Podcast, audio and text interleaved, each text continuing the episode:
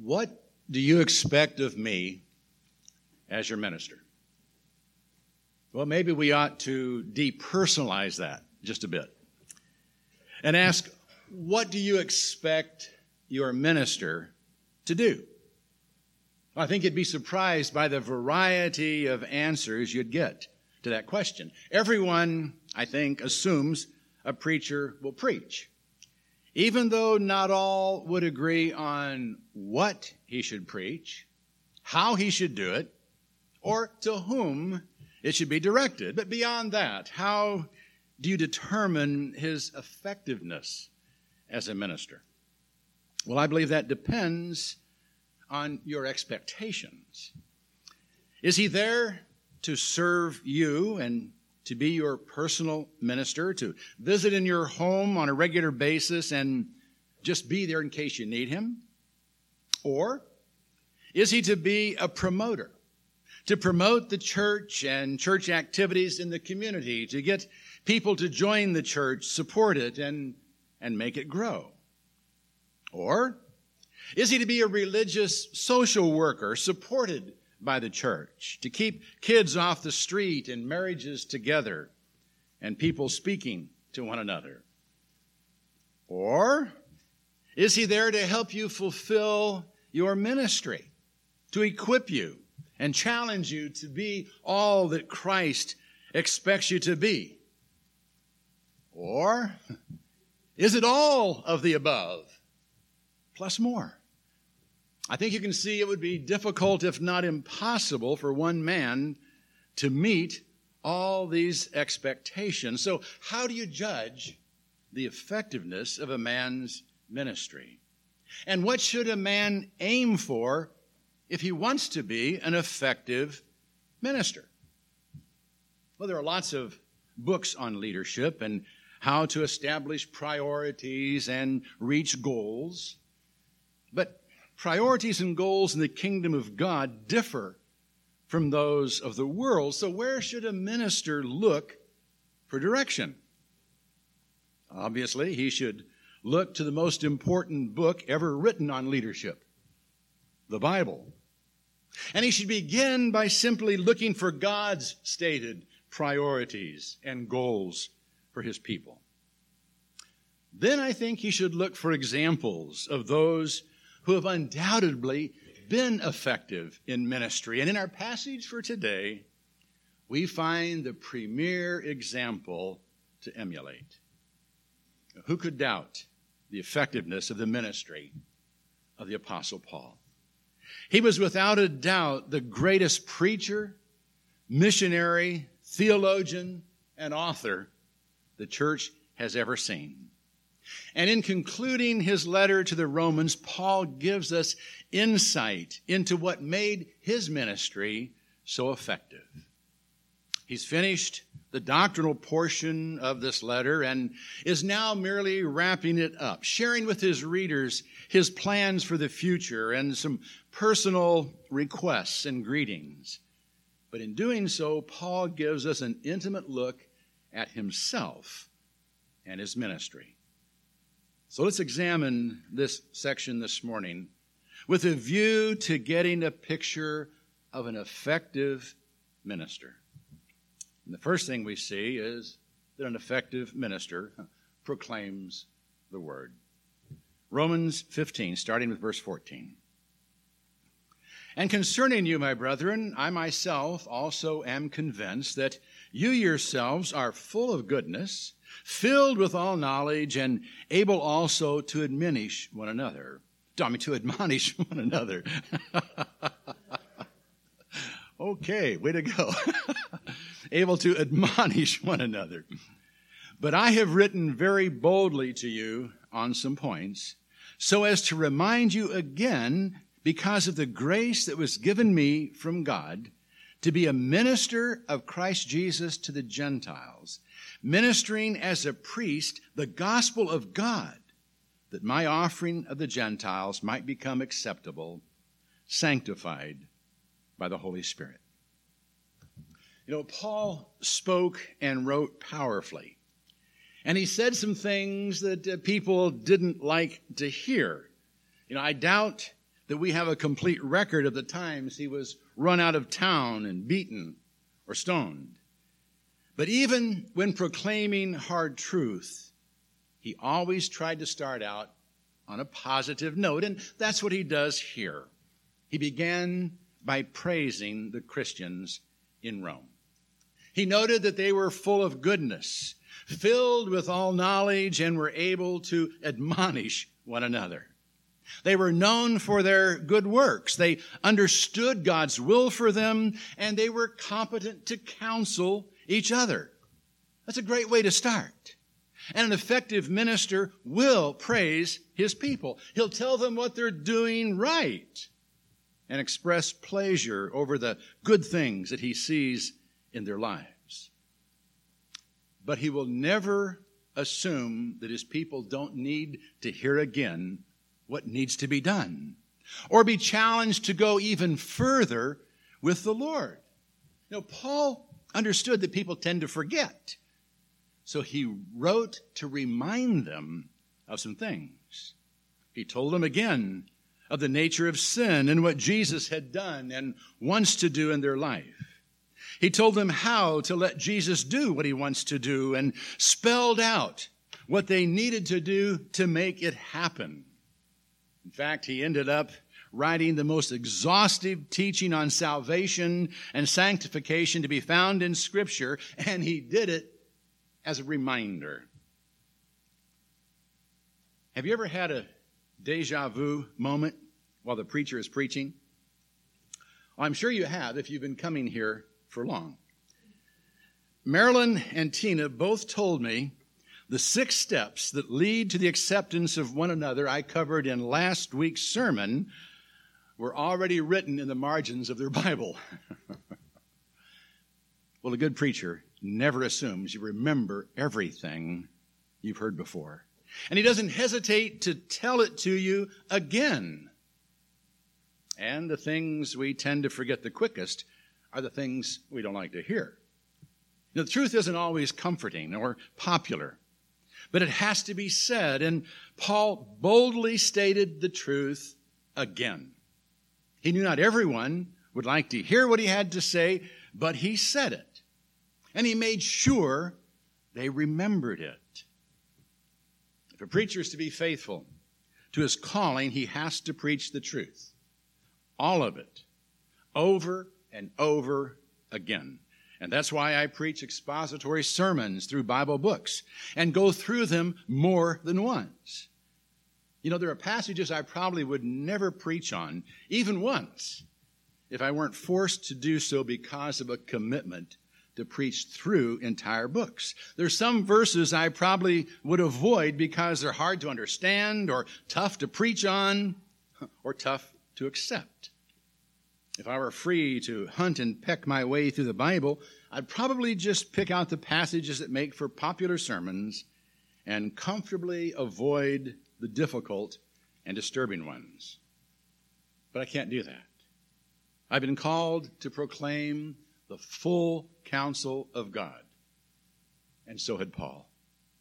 He said what he said and did what he did because he recognized he was accountable to God. God had commissioned him, gifted him, and given him a job to do.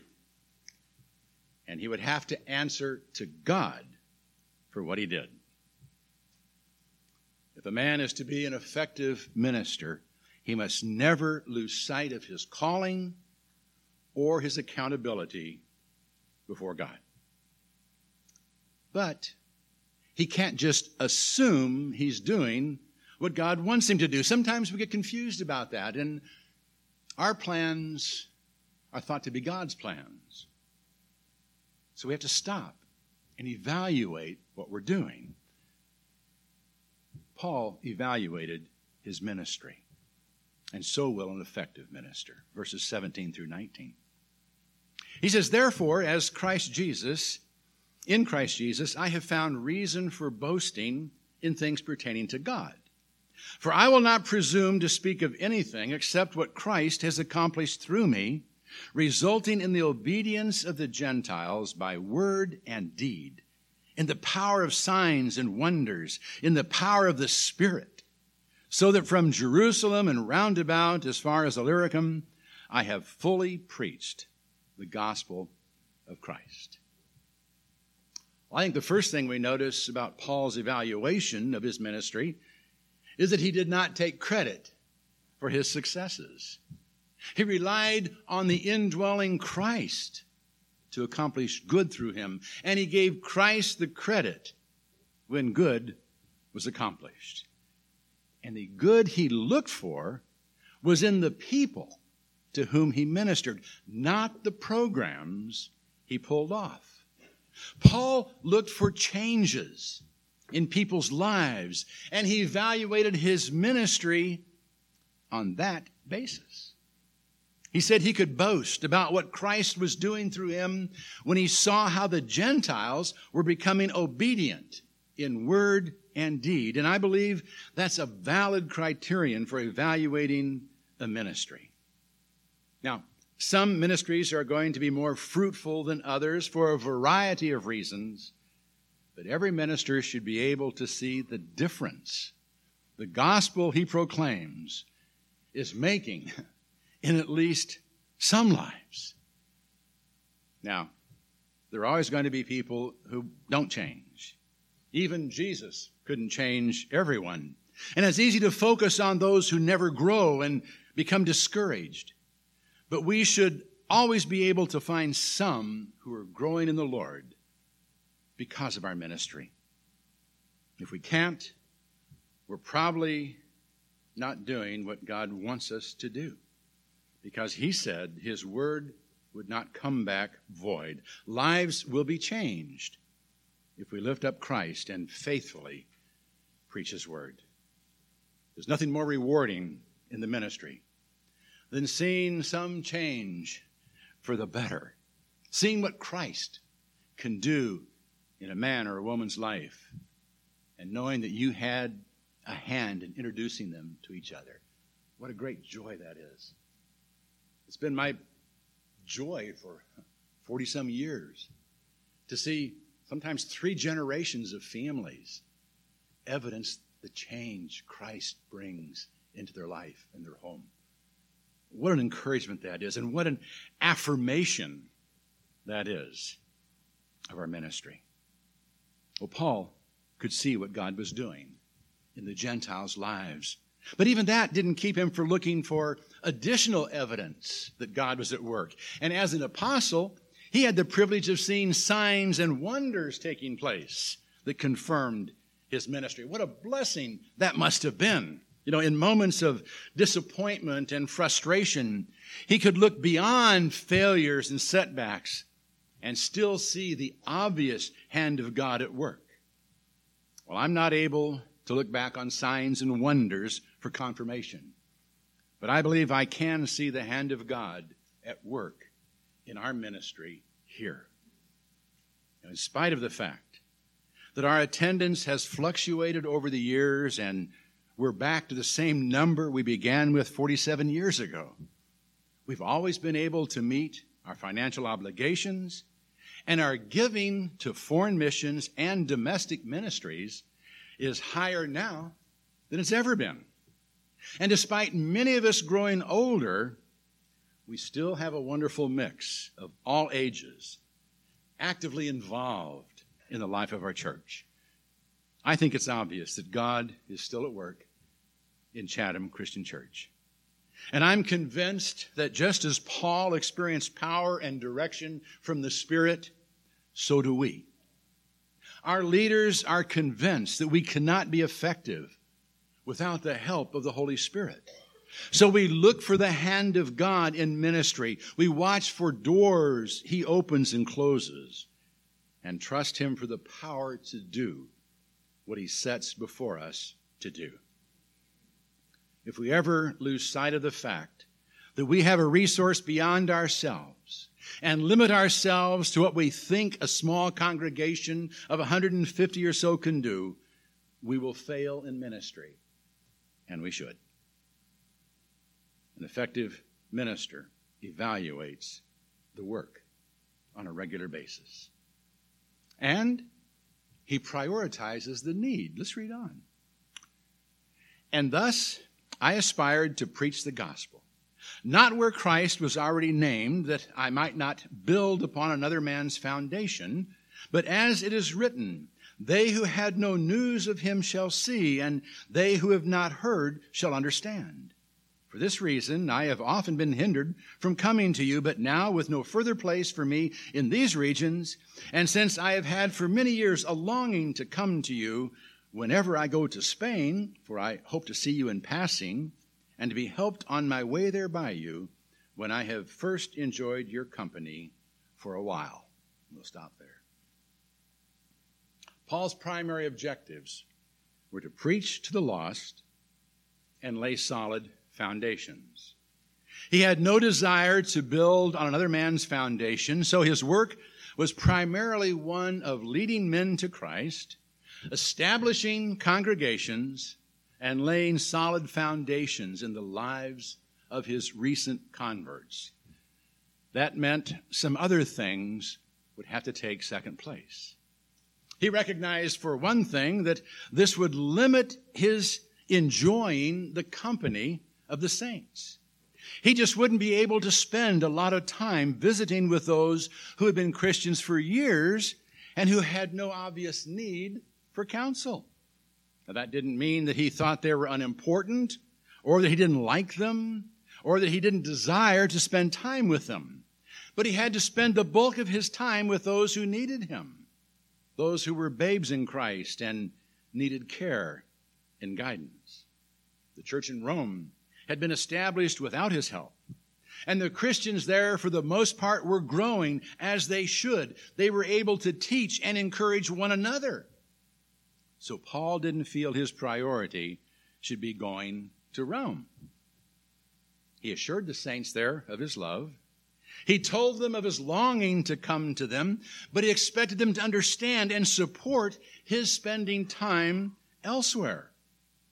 He even said he hoped to pass through Rome, that uh, when he did so, they would help him financially to go on to someplace else, to go on to Spain, a, a new frontier for the gospel. Now, I imagine there were Christians in Rome who were hurt because Paul, the famous apostle and missionary, had never come to visit them. He had made several trips to the churches in Asia Minor and even lived in Ephesus for three years. So it looked like he had ignored the Christians in Rome. But Paul expected them to understand why he hadn't been there. And he assured them that when the opportunity arose for casual fellowship, he would take advantage of it. If a man is to be effective in the ministry, he must keep his priorities in order and even risk hurting a few feelings to get the job done that he's been called to do. When I first began a pulpit ministry out in Kansas, there was a, an older congregation in a retired farming community. And the preacher was expected to visit in homes all the time. And I tried for two years.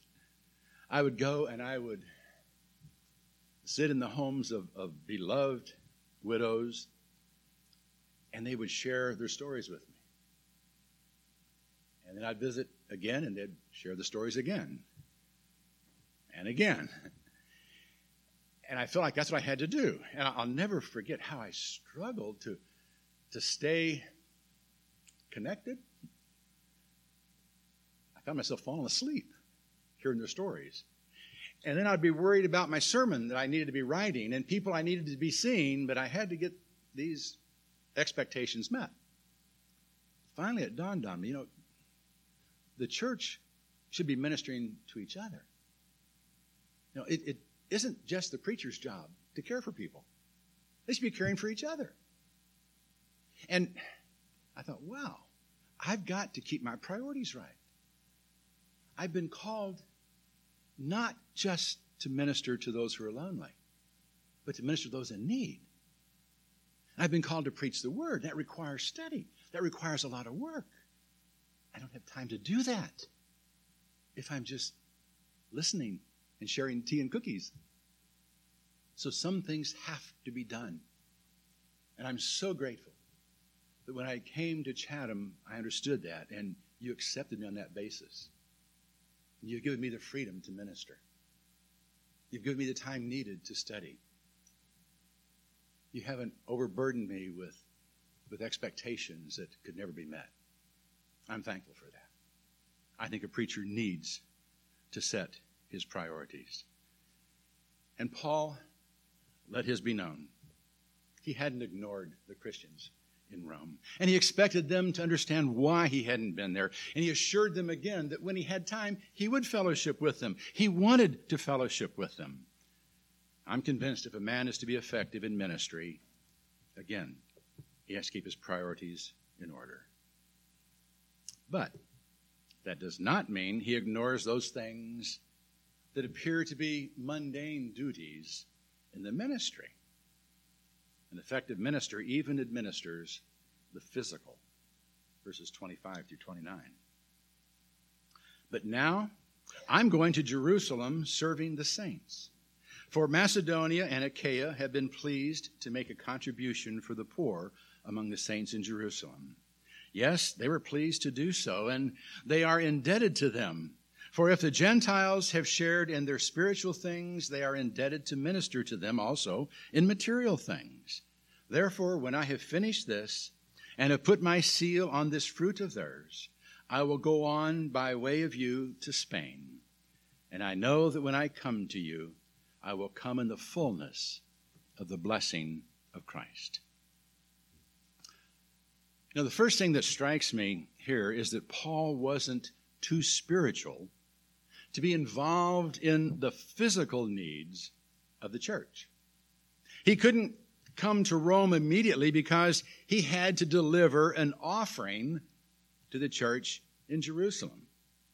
In his travels, he'd encouraged the Gentile Christians to help the needy Jewish Christians in Jerusalem, and he volunteered to actually take their offering to them himself. Now, I find that interesting because there are many ministers who would want nothing to do with such a material endeavor. They wouldn't want to be bothered with the day to day administrative responsibilities of the church. Well, Paul didn't avoid that area of ministry. And I don't feel a minister can avoid it today if he's to be effective. Now, obviously, we can't spend all of our time in administrative duties, but I think a minister must see to it that behind the scenes details are carried out. And if there's a need that needs to be addressed, he addresses it if he can. And plans and programs need to be carried out might need his input and his detail. I think it's important. We can't just hide ourselves in an ivory tower and pretend that uh, we're too spiritual to be involved in working in the nursery or cleaning toilets. That's part of the ministry. That's important. I think it's very important. And it's important that he be involved in maybe even financial matters. You know, sometimes it's not the preacher's fault that things that need to get done don't get done. Many churches handcuff their ministers by not giving them the freedom to make decisions and carry out details without checks and double checks at every point. Some churches are, are committed to death. And the preacher can do almost nothing. But Paul was entrusted with administrative responsibilities. The Christians from Macedonia and Achaia trusted that he would be a good steward of their money and that he would use it the way it was intended. Now, I believe there should certainly be limits on the freedom a minister is given. No one should have the responsibility of single handedly making all the decisions. That's why we have elders, plural. Nor should he handle the money. But a minister should not be afraid of involvement in the physical areas of church life. And he shouldn't be afraid to talk about the material. Paul wasn't afraid to talk about money. He taught that those who receive spiritual things should share their material things with those who had shared with them the spiritual. And we should be willing to financially support the work of the church and make it possible for others to receive what we have found in Christ. And much of that is dependent upon the material resources from which the church has to draw. We live in a material world, and it takes material to get the job done we've been commissioned to do. An effective minister isn't afraid to get involved in this area. And finally, an effective minister involves his people. Verses 30 through 33. Now I urge you, brethren, by our Lord Jesus Christ, and by the love of the Spirit, to strive together with me in your prayers to God for me, that I may be delivered from those who are disobedient in Judea, and that my service for Jerusalem may prove acceptable to the saints, so that I may come to you in joy by the will of God and find refreshing rest in your company. Now, the God of peace be with you all. Amen. You know, Paul shared his goals and ambitions as well as his needs with the people. And he told them how they could share in his ministry. It was their mutual ministry. And even if they couldn't be with him physically, they could pray for him. They could be involved in what was being done. You know, I have a little struggle with that sometimes. I have a tendency to just do things and not stop and think, how can I get someone else involved? Sometimes it seems easier. Back when I was a youth minister, I thought it was easier to be the youth sponsor for every youth group than to get youth, youth group sponsors. and so we had meetings all through the week, so I could do it all. It may have worked, but it didn't work. Because it's not my job. It's not Mark's job here. It's our job together. We need to be involved in ministry together. Together we do what Christ has called us to do. And we need to be looking for opportunities to involve people in ministry so they have some ownership in what's being done, not just support of what's being done. Paul realized that they had a mutual ministry. Even though he was away from them physically, they could be involved in his ministry. They could be prayer warriors. Bonnie talks about that a lot.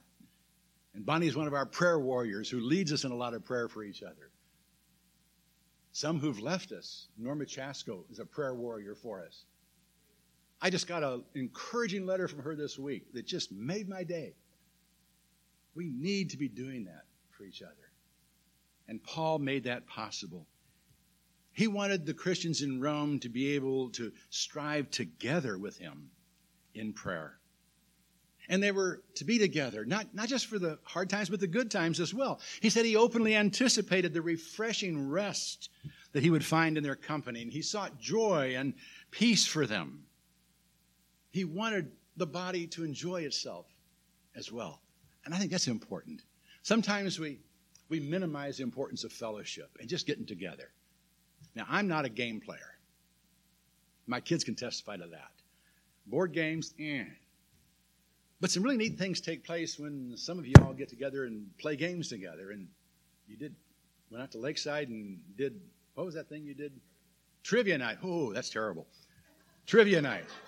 Uh, whew. Oh, really bad. Yeah, yeah. Yeah, we did well? Okay, well, good, good. I wasn't there, so you did well. That's good. See, these are kinds of things that are important. You know, fellowship in the church isn't just Bible study and prayer. Now, that's important. And that's what we do. That's a priority. But just being together and having fun together is also a priority. Even after you all worked so hard packing all those packages, I understand you went to an, an adult Chuck E. Cheese. Is that what it was? Dave and Buster's. Never heard of it. But you had a good time together and you made some memories together. That's important. Take advantage of that. You know, sometimes sometimes we think that all we should do in church is come and listen and put in our offering and take communion and go home. If that's all you do, that's that's a start. But go ahead, take advantage of other opportunities to be together in study, in fellowship, in fun times, and in work. There are jobs that can be done around here. Find things to do. I think it's really, really important that we do things together. We have a shared ministry. Paul felt he was a team, even with the church in Rome. And he kept them involved in ministry together. They were dependent upon each other and on the Lord they sought to serve. Well, I think that's the bottom line in the effectiveness of ministry. It's the recognition that without each other and without Him, we really can do nothing. Paul recognized that fact, and I think we do too. At least we try to. And we want to collectively and individually acknowledge the need for the Lord in our life and for each other in our life. God has gifted us in different ways. Your gifts are different than my gifts. But all those gifts are what makes the church a body, a full body. And that's what we are. That's what we strive to be. And I can be an effective minister if I can help you minister together with each other and with me. But of course, without Him, we can do nothing. We don't get our direction from secular leadership philosophy. We get our direction from the one who has called us to minister and to serve and to trust and to be what he's called us to be. Without him, no matter how successful we might appear to be, we're a failure. Because without him, we can do nothing. Let's acknowledge that and let's live it in Christ's name. Amen. Let's stand.